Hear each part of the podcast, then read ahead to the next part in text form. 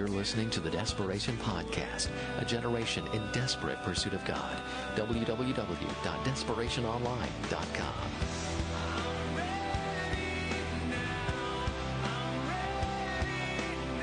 Tonight, I want to talk to you about comparisons, comparing yourself to others. The last number of years that I've been working with uh, college students, I find this to run so deep, so thick. It's uh, amazing how much it actually Im- impacts our lives. So I'm going to talk about that uh, tonight. John chapter 21. Let's pray together. Father, we do love you so much. And God, we're committed to being your people. We're committed to being a people that follow you with everything that we have, every emotion, every day, every hour. We go through good days and bad days, but our resolve is to be 100% yours. Made a decision to follow hard after you. We pray that you would continue to give us an enabling grace morning after morning, that your mercy would renew us, that you would give us strength. God, tonight as we talk about comparing ourselves to others, I pray that some of the walls would be brought down, some of the lies, some of the things that keep us so shackled to the planet and living in the lies of the enemy would go away. We love you in the name of Jesus. Amen. It's easy for me to talk about comparing. I'm going to start off with a bit of a pity party. I grew up as a triplet. So you can imagine David, Dane, and Dee being born from the womb all at one moment, friends from the womb. Being born with two girls. I, I spent a lot of my life kind of comparing myself. I didn't mean to, just kind of started, you know. Go to school the first day, go to same class and meet different people and boom! Compare yourself to who has friends and who doesn't. Get a report card. Bring it home to mom and dad. Three report cards. Easy to compare. I remember David, Dan, and Dee, we all went into this speech meet. Two of us got superiors. One of us didn't place. Three of us tried out for show choir. Two of us made show choir. One of us didn't. Three of us got posted grade point average, knew what rank we were in our class. All of us got different numbers. Three of us got driver's license on one day. Two of us wrecked cars, one of us didn't. We all went to college. Three of us got accepted to different colleges. Some of them were accredited, others were not. Two triplet sisters. You know, it's okay to be a girl and be short, but it's not if you're a guy. Three different prom dates. Oh, yes. And, uh, actually, that's not true. Two of us prom dates, and, uh, one of us without one. Uh, there you go. Consecrated heart, baby! Three jobs! Three jobs! One working at the limited, you know, selling apparel, pretty respectful. One teaching children, Christian school. One flipping burgers. Three of us took the ACT. One of us took it five times. Yes. And I just know what it is. I, I remember, I mean, from, from the time that I was born, I mean, I was born in a litter. I was born in a herd. I was born in, in a multiple deal. And you can't help it, but just growing up, you start to kind of look around and compare yourself. I mean, three of us, you know, went and had big teeth come in and two of us needed braces and one girl had pretty teeth and two of us had, you know, I mean, it was just amazing over and over and over again. And, and you, you kind of just start comparing. It's, it's kind of a part of not just a multiple birth. You did it maybe with your siblings. You did it maybe in your context in your high school in your junior high, even now in your college, maybe even in your accountability group right now. I don't know. But it's so it's so in us. It's so part of us. I don't know where you're at. Maybe, maybe when you go to college, it's easy for you to make comparisons to the person sitting next to you in English 101 or maybe it's easy for you to make comparisons on the basketball court. I don't know where you make comparisons, but All of us live in a culture where we're comparing money, we're comparing fashion, we're comparing uh, education. It's all around us. And you can't really walk through the day without running into people that are, are making uh, snap judgments all the time. Snap kind of thoughts. And inevitably, when we're in this culture, we're in this river, you know, of constant comparings all the time. I mean, we can't change it. It's going to happen. I mean, I can't come before you tonight and say, hey guys, wouldn't it be great if we could all just, you know, live in a world where there wasn't comparisons? Because I'll tell you this, it doesn't change. I mean, right now you're in the college world, but one day, one day you'll be in the young married world, and people look at you and be like, "You couldn't do better," and you know you'll be like, "Dang no!" And I mean, you're you're, and then the next you're gonna be you're gonna be in the in, in the having babies, you know, having little kids world, and and you're gonna be like, "Yeah, I mean, my kid, my three year old soccer kid, you know, he scored a goal. Did yours? I mean, and there's comparisons like crazy. What kind of minivan do you have? Do you have stow and go seating? I mean, it, it I'm just telling you, like it doesn't end. Like you go into middle age and it's like, what 401k do you have and what house and blah blah blah. It just it it it never stops. I mean, even one day when you're old, how many retirement houses do you have? What do you well? How you know? What does your grandkids do? Well, do your dentures fall out? I mean, it, but inevitably, you and I are in a journey where there's comparisons. And you have it in college, but it's not going to go away when you become, you know, a middle-aged person and you're Joe Couch's age. It's not going to. Sorry, I just little love on the front row, baby. Mwah.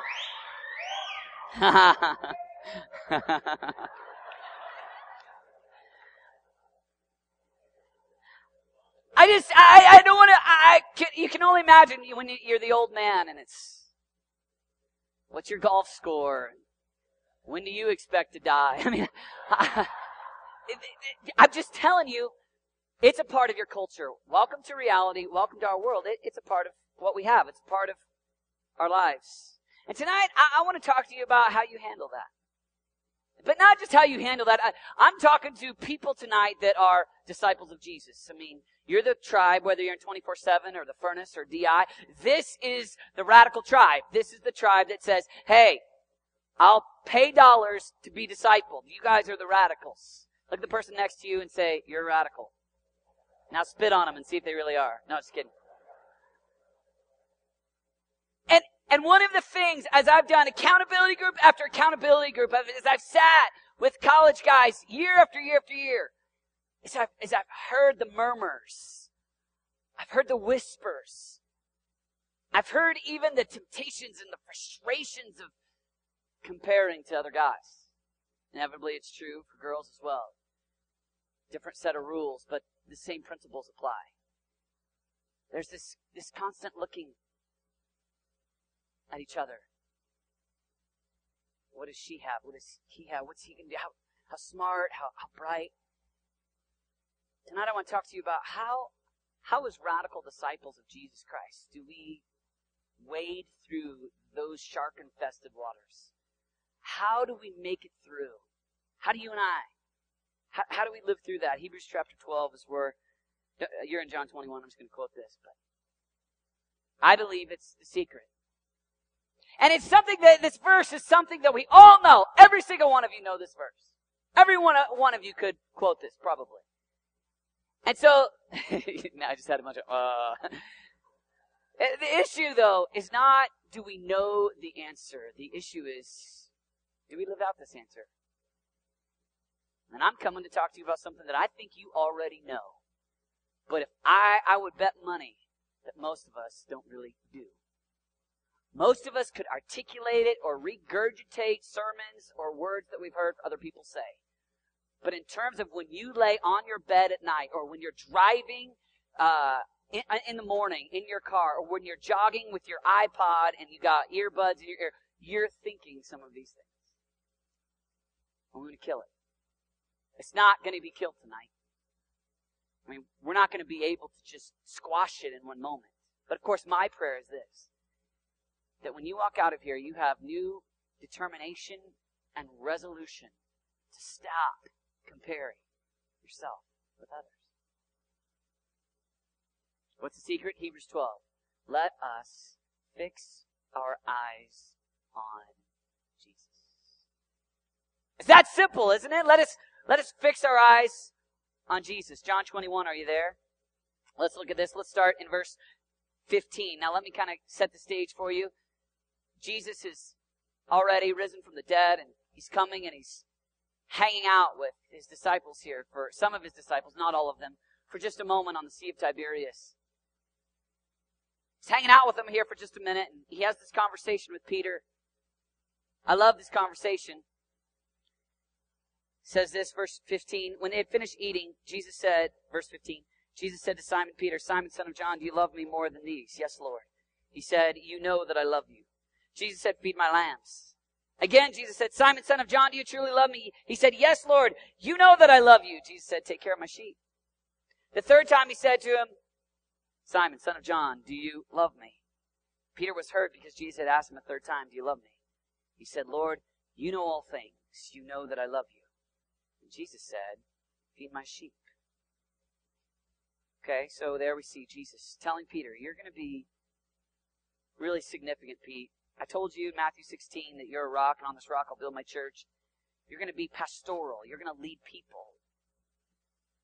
All of us know that in Acts 2, Peter goes on to preach the great sermons of Pentecost. But it doesn't stop here. Look at this. Jesus adds a little bit more. Jesus said, Feed my sheep. I tell you the truth. When you were younger, you dressed yourself and, uh, and went where you wanted. But when you are old, you will stretch out your hands, and someone else will dress you and lead you where you do not want to go. Bad day.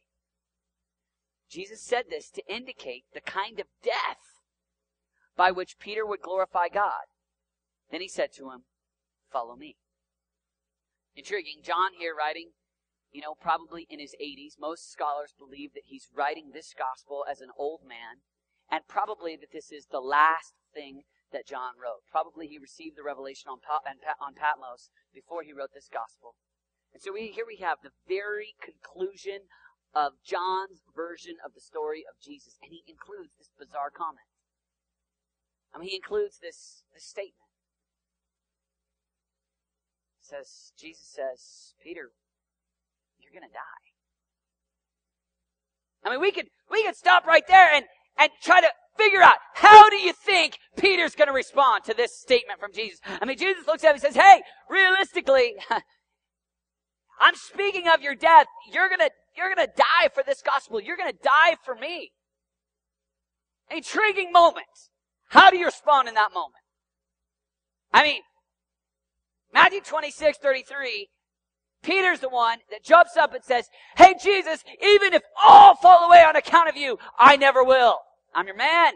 I'm your tonto. I'm with you. I'll never leave you. I will never deny you. I'm your guy. I'm loyal. I'm with you to the end. He takes it up a notch. Verse 35. He says, and Peter looks at Jesus and he says, even if I have to die with you, I'll never deny you. Jesus. Man, I'm in this thing. I'm committed to you. I've left everything to follow you. I mean, you, you are everything. I mean, I, I am in. I'm ready to die for you. We're all familiar with the story in John 18. Jesus is in Gethsemane. They come to arrest Jesus. And Peter thinks this is the moment. I mean, we're not talking about faint hearted Peter here. We're talking about a guy who twice said, even if I have to die with you, I'll go to the death with you. I'm your man. I am with you. And in John 18, it's his chance. They come to arrest Jesus, and Jesus is like, ha ha! I mean, Peter's like, ha ha! Let's save him. Let's rescue him. He pulls out a sword, and he starts chopping the guy's ear off. I mean, I can imagine looking over at Matthew and James and be like, told you, I'm in this deal.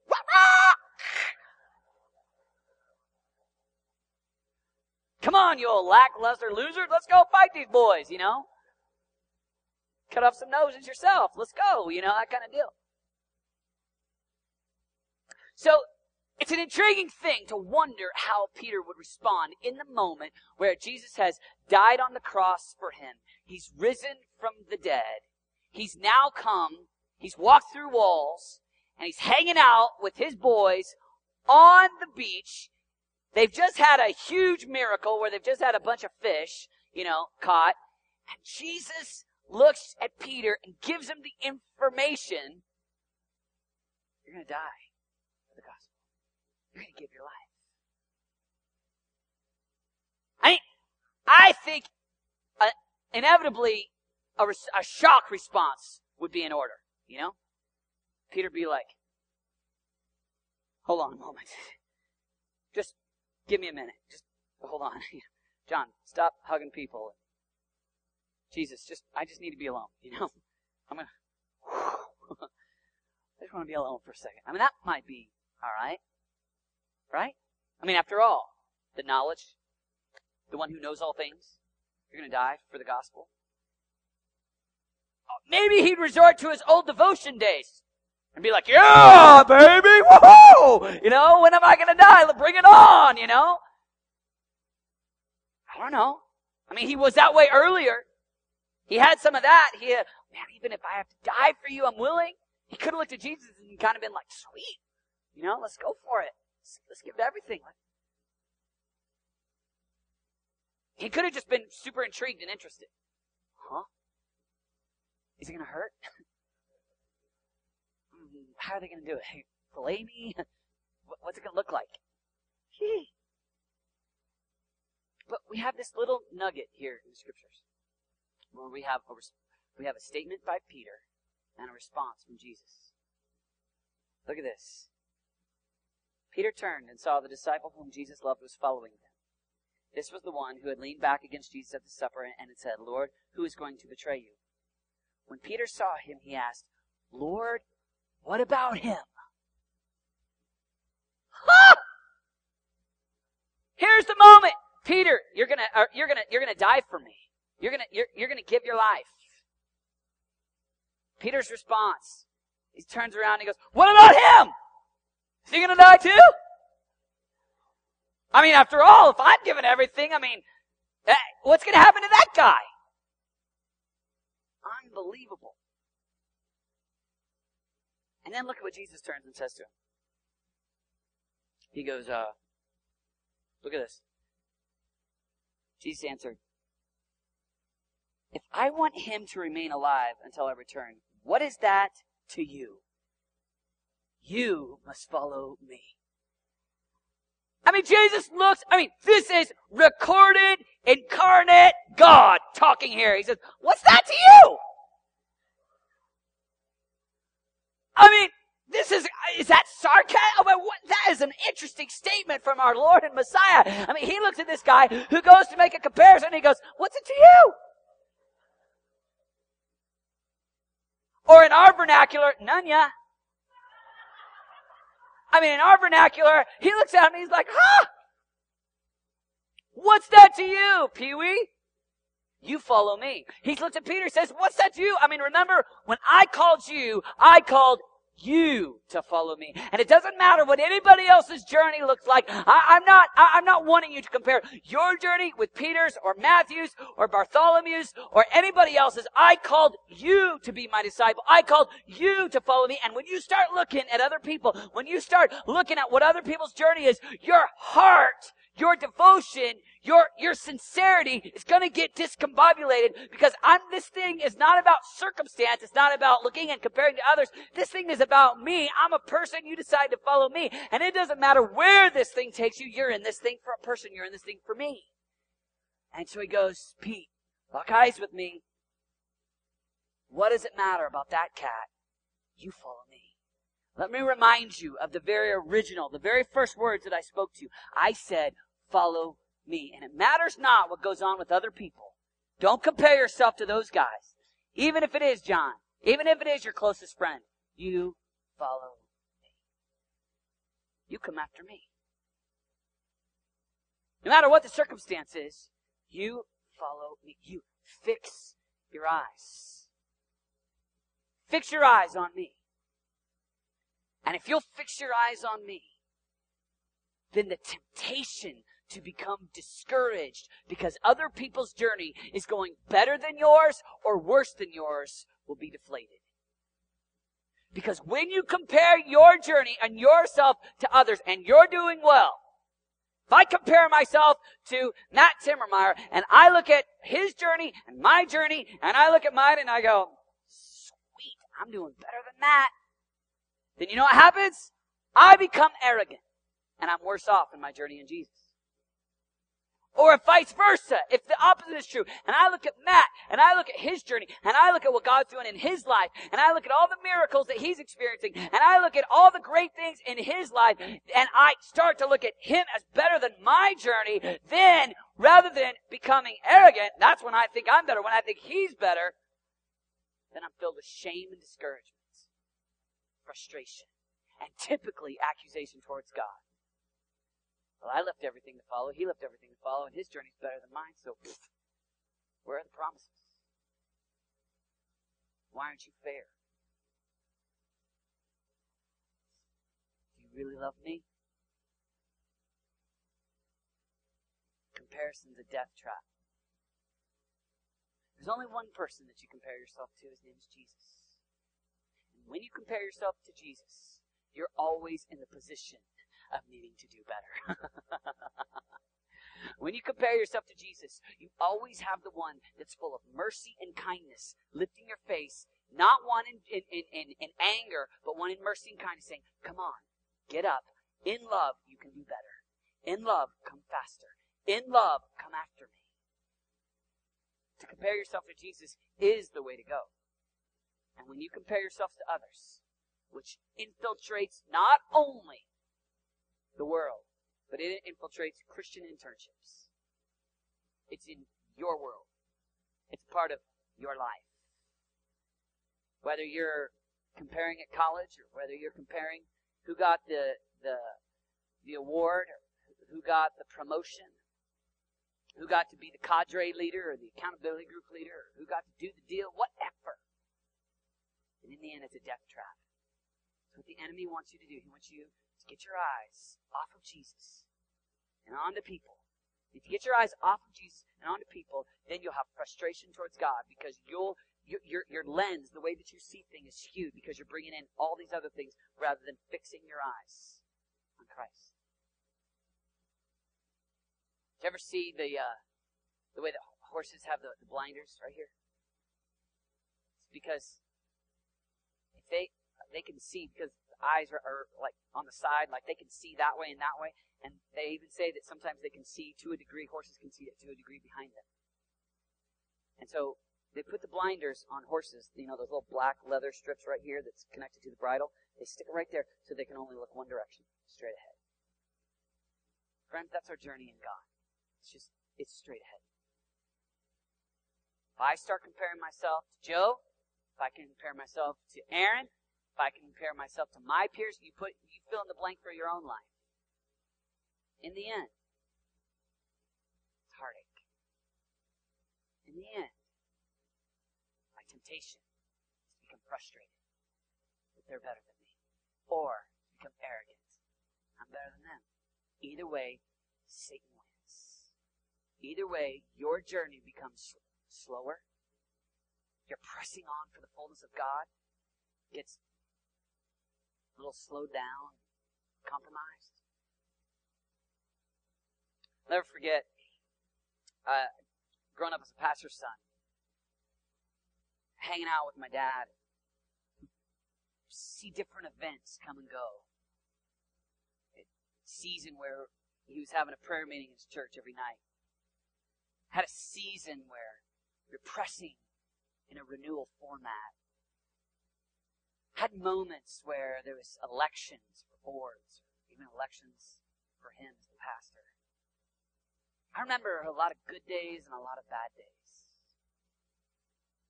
I spent every Tuesday evening with my dad. It was just part of the way things that our family was structured. And I remember he, he had this, this phrase that he said. And he, he said it all the time. So I started saying it all the time by the time I was a junior higher. It was this phrase straight ahead. Jesus is still Lord. And that phrase to him meant in the midst of circumstance that I cannot define, I'm going to fix my eyes on Jesus. And I'm not going to go this way or this way based upon circumstance, based upon uh, my emotions. I know that I'm going to fix my eyes on Jesus. And man, you know what? There's some things I cannot understand right now. I cannot, I cannot comprehend with my own brain. I can't interpret how these things could be, but they are. And I have one direct call from Christ to follow Him. I'm not going to the left or to the right. I'm going to follow Jesus. I'm going to give Him everything straight ahead because nothing has changed the fact that He has still defeated the enemy. I mean, forever. He has crushed him and the enemy is done. I mean, he, the enemy is hosed. I mean, Jesus wins straight ahead. Jesus is still Lord.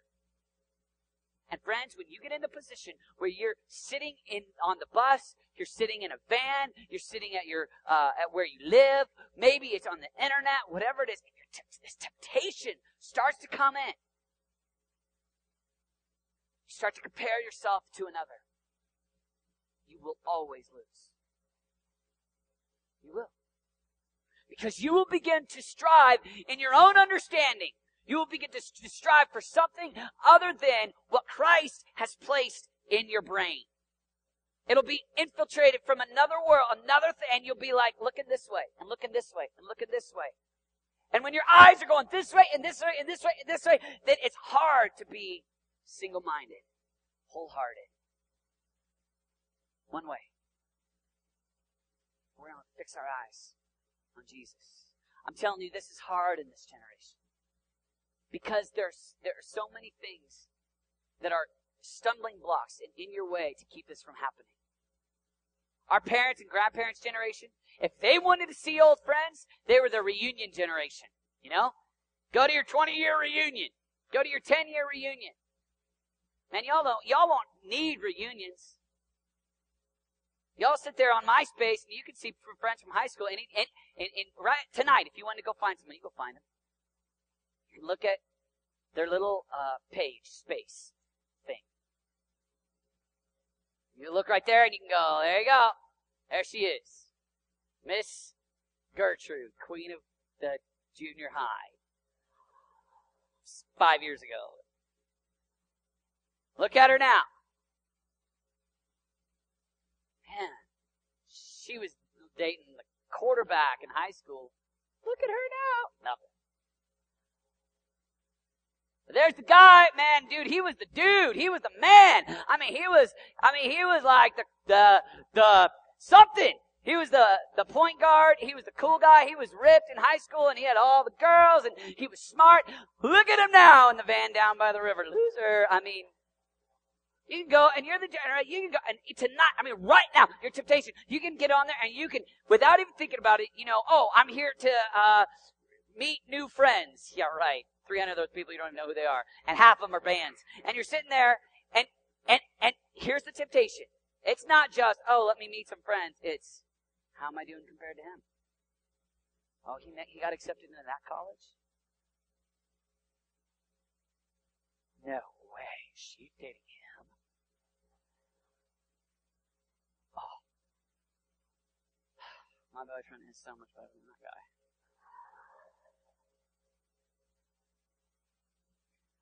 Oh, she's dating him? Oh, he's so much better than my boyfriend. You hear it? Either way, your host. Either way. I'm telling you, it's everywhere. And it's getting thicker. It's around us all the time. And as I sit and I talk college men, I hear it. Not always on a surface level, but deep down. It's comparison problem. He did this and this and this, and look at his life. Therefore, if he did this and this, and he's blessed, I'm going to do that and that and that, and I'll get that kind of blessing. So they do A, B, and C, just like he did it, and then they didn't get what he got, and then there's frustration. Well, what's the deal with you, God? Jesus says, What's it to you? Follow me. Well, God, I thought that I just did this track, you know, my dad did this track and he turned out all right. Well, what's it to you? You follow me. You see, You were created to have a very real relationship with God where you really do hear the voice of the Holy Spirit, where you really do read the Word of God, and you really do hear Him, and you really do make decisions that are you following Jesus. And I have met so many people that think if they do A, B, and C, if they do this, this, and this, under the banner of Christianity, they'll be blessed. I wonder if Peter was thinking that in that moment. Hey, Jesus, um, you remember when you told me that uh, we'll do even greater things? I was hoping to feed maybe eight or nine thousand. oh, you'll do greater things, yeah. You're gonna, your shadow's gonna heal people. Do I still have to die? Uh huh. Oh. Hey, Jesus, you know, um, I, I was really hoping that when I left everything to follow you, you know, maybe you come in and you just take over Israel, and maybe I'd be like your, you know, right hand Spartacus. I'd come in and you'd really rule, and we defeat the Romans, and maybe I could get a throne or something. But it looks like what you just said a moment ago is that, like, I'm going to die for this. Uh-huh. I, I guess when I look at the apostles and the disciples and I look at real Christianity, I look at New Testament Christianity and I look at James being beheaded, Acts 12. I look at Paul, you know. Paul goes and he's shipwrecked, he's stoned, left, he's stoned outside of the city of Lystra and left for dead. When I look at Paul and Silas, you know, being scourged and placed in prison, I just don't all in all get this concept that we've developed today that says, hey, pray this prayer, get your soul locked in the vault of heaven, and you'll be blessed. Get a better car, cuter wife, better house, better blah, blah, blah. Or for the girl, you know, better husband, or a better minivan, or a better job, or whatever it is in your world. I wonder, I wonder what would happen if John the Baptist would have thought that way. You know? I mean, I hear it all the time. I hear all the time, hey, come to Jesus. If you come to Jesus, hey, you'll get this, this, this, this, this, and this. It's the Santa Claus principle. It's not the Jesus principle. Jesus said, if anyone would come after me, let him deny himself, take his cross, and follow me, that means don't look to the left, don't look to the right. That means don't look at him, him, him, her, her, him, her, him, him, her, her, her, her. You look at me. I mean, if John the Baptist had the principle that, hey, if I follow him, everything's going to get better. Imagine where he'd be. I mean, here comes John the Baptist. He's so excited about Jesus, he's leaping in Elizabeth's womb when he meets him, you know, like tummy's rub, and he's like, wow, you know, that kind of thing. I mean, this is like baby devoted to Jesus from birth, literally, pre-birth devotion. And then Matthew 11, 11 says he's the greatest man ever born of a woman. All right? He grows up in the wilderness eating locusts and honey with camel hair as his garment. Devotion. Uh, did you hear what I said? Eating locusts and honey. Yeah. Bad day, bad day, bad day, bad day, bad day, bad day, bad. One after the other. It's not like, and for 40 days he ate locusts and honey. It was like, and for his life he ate locusts and honey. It wasn't like for a season he he wore camel hair. It was like the man's permanent garment was camel hair. Johnny, what are you wearing today? Camel hair. Day after day. So then, he's the one that's preaching that the Messiah is going to come. Alright? He's got the knowledge of Jesus i.e., as a prophet, before anybody else. He's preparing the way.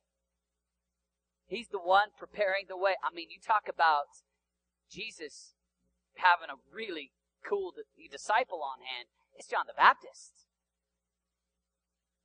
In fact, Jesus shows up. John the Baptist is the one that recognizes him and goes, Whoa, behold the Lamb of God. Hey, my disciples, you need to leave me. You need to you need to stop helping me. You need to stop helping my ministry. You need to stop being my best friends. You need to leave everything. And I know we got a cool thing going here, but here's the real deal. And I'll get, I must become less. He must become more. I must decrease. He must increase. You boys go. Let me baptize him. And woohoo! Wow! I mean, we're talking loyal disciple here. We're talking about faithful prophet to Jesus here. And so, surely, surely, John's going to get some major blessing here. Look at Matthew 11. Matthew 11. Listen to this story. After Jesus had finished instructing his twelve disciples, he went on from there to teach and preach in the towns of Galilee. When John heard in prison, say in prison, John's in prison for preaching the gospel. When John heard in prison what Christ was doing, he sent his disciples to ask him, Are you the one who was to come, or should we expect someone else?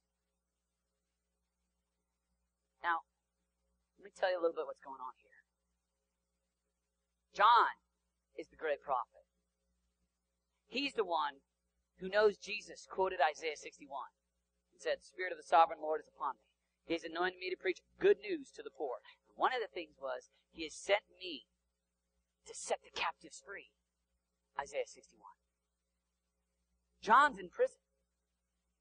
John's wondering, hey, gee, remember me? Your old boy, your cousin? I'm in prison. What's the story? Are you the one that we've expected, or is there someone else? Are you going to do what you said? I've been hearing the stories. When John heard in prison what Christ was doing, he'd been hearing stories of what this young rabbi from Galilee had been doing, and John's like, hey, don't forget me. I'm in prison here. So he sends the disciples, like, go, find out, is this the guy? Is he coming for me or not? What's the deal here?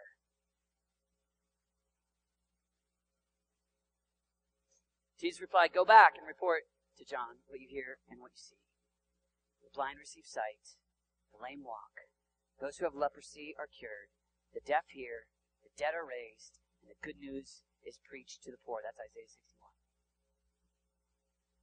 And blessed is the man who does not fall away on account of me.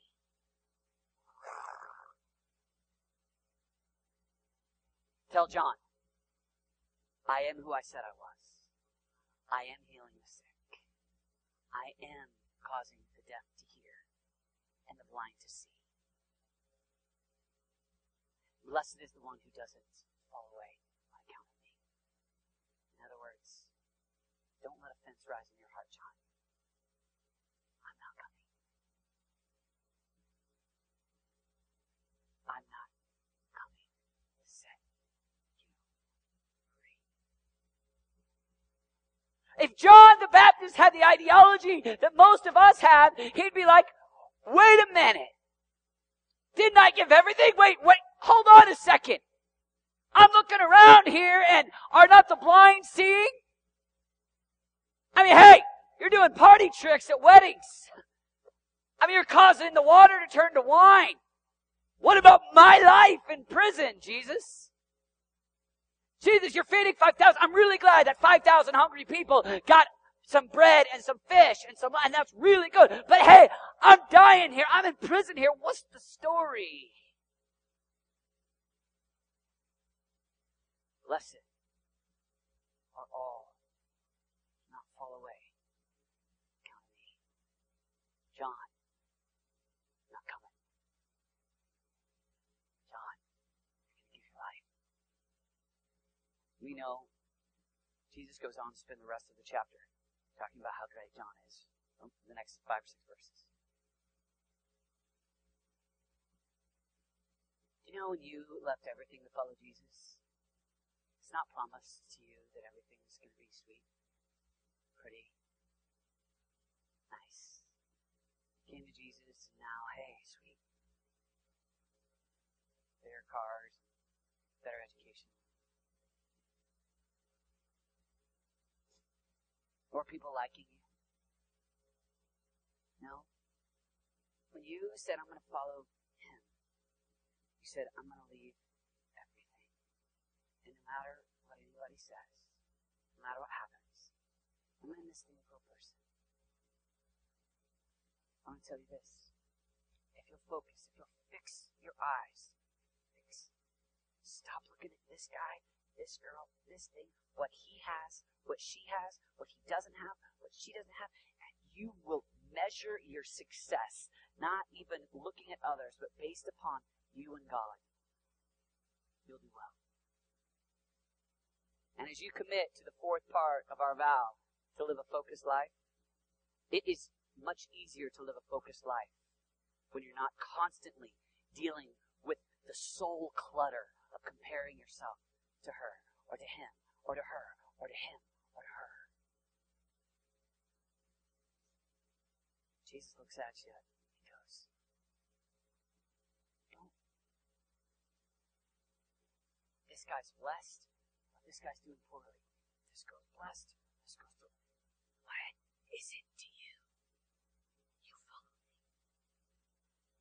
You're going to have leaders. You're going to have friends. You're going to have people in your journey. And comparison, the, the hunger to is like this nasty, just claw that just grips you. And it's everywhere in our culture. And the enemy wants you to do it because when you do it, you get derailed from fixing straight ahead on Him. We want to be in this thing for the long haul. We're long haulers. Last week we talked about 10 years. 10 years, 20 years. Psalm 16:5 says, You have assigned to me my portion and my cup. Each of you have a portion. Each of you have a cup. Song of Solomon 4 says, I will go my way to the mountain of spices. I'll go my way, my journey. The way that God's called me, not somebody else. My way to the mountain of spices. How? Hebrews 12. Let's close with Hebrews 12, verse 1.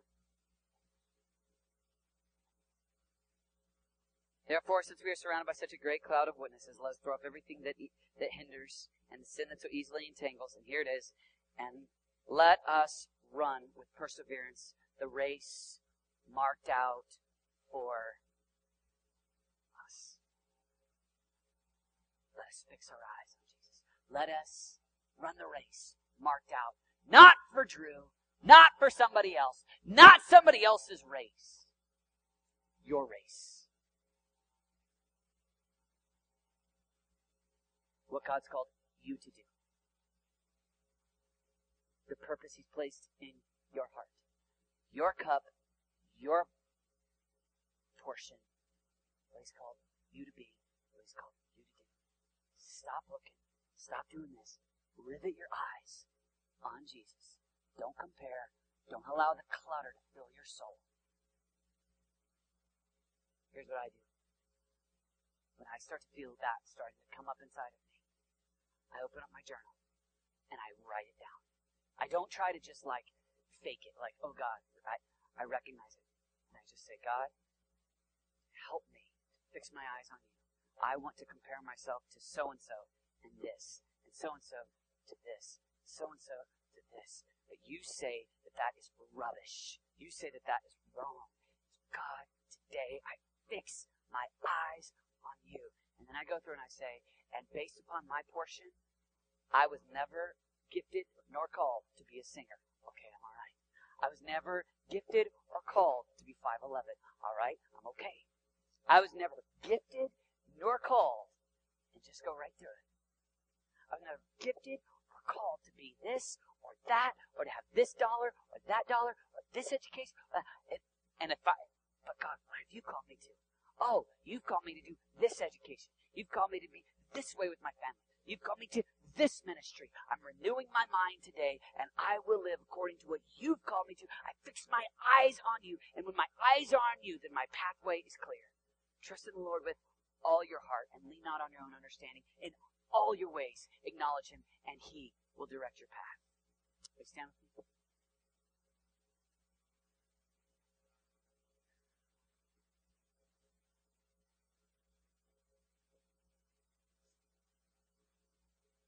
Brandon, if you want to come on up, I just want to take a moment. I just want us to respond to the Lord here. Just believe that in this place there's some of you men and some of you women. And you know that this is a claw destroying your soul. You know that it is so easy for you to live in the comparison world. Be it calling, be it money, or education, be it gifting, or skills, be it physical appearance. Some of you look in the mirror, compare yourself to others all the time. I'm telling you this, it is so in our culture. I'm not looking at you today and saying, hey, just stop it. No. I'm looking at you and saying, here's how Jesus called us to handle this. And here's a way to start. Let's let's let's get on the journey. Let's have such awareness of the reality that's infiltrated us that we that we that we know who the enemy is. We know where we stand. And let's conquer it. Let's conquer it in our teams, our accountability groups. Let's be people. Listen, this is easy to preach and hard to live, but we're committed to living. Right now, if you just, I'm not going to make you do anything. I'm not going to make anybody come up here. But if you just go, I want, I want this defeated in my life. My tendency is to compare myself to others. I want this conquered. Just raise your hand and I'll pray for you. Father, in the name of Jesus, I lift up to you every hand raised. And I pray for supernatural grace and power to conquer the temptation to constantly compare ourselves to others. Father, we want to be a people 40 and 50 years from now are still knocking on the door of heaven in prayer. We want to be a people that are still believing in faith that you're moving on the planet today, and we're asking for miracles. God, we want to be a people that 40 and 50 years from now are fulfilling the purposes of God, not just with a verse that we could quote, but with a lifestyle that demonstrates it. Holy God, we ask for your power to conquer this entangling sin that keeps us trapped to the lusts of the world. We do not want the lusts of the age. We want power from heaven. We want supernatural power. So I pray, Lord God, that tonight you would break the chains that cause us to compare. And Jesus, I pray that each one of us with resolution would fix our eyes on you.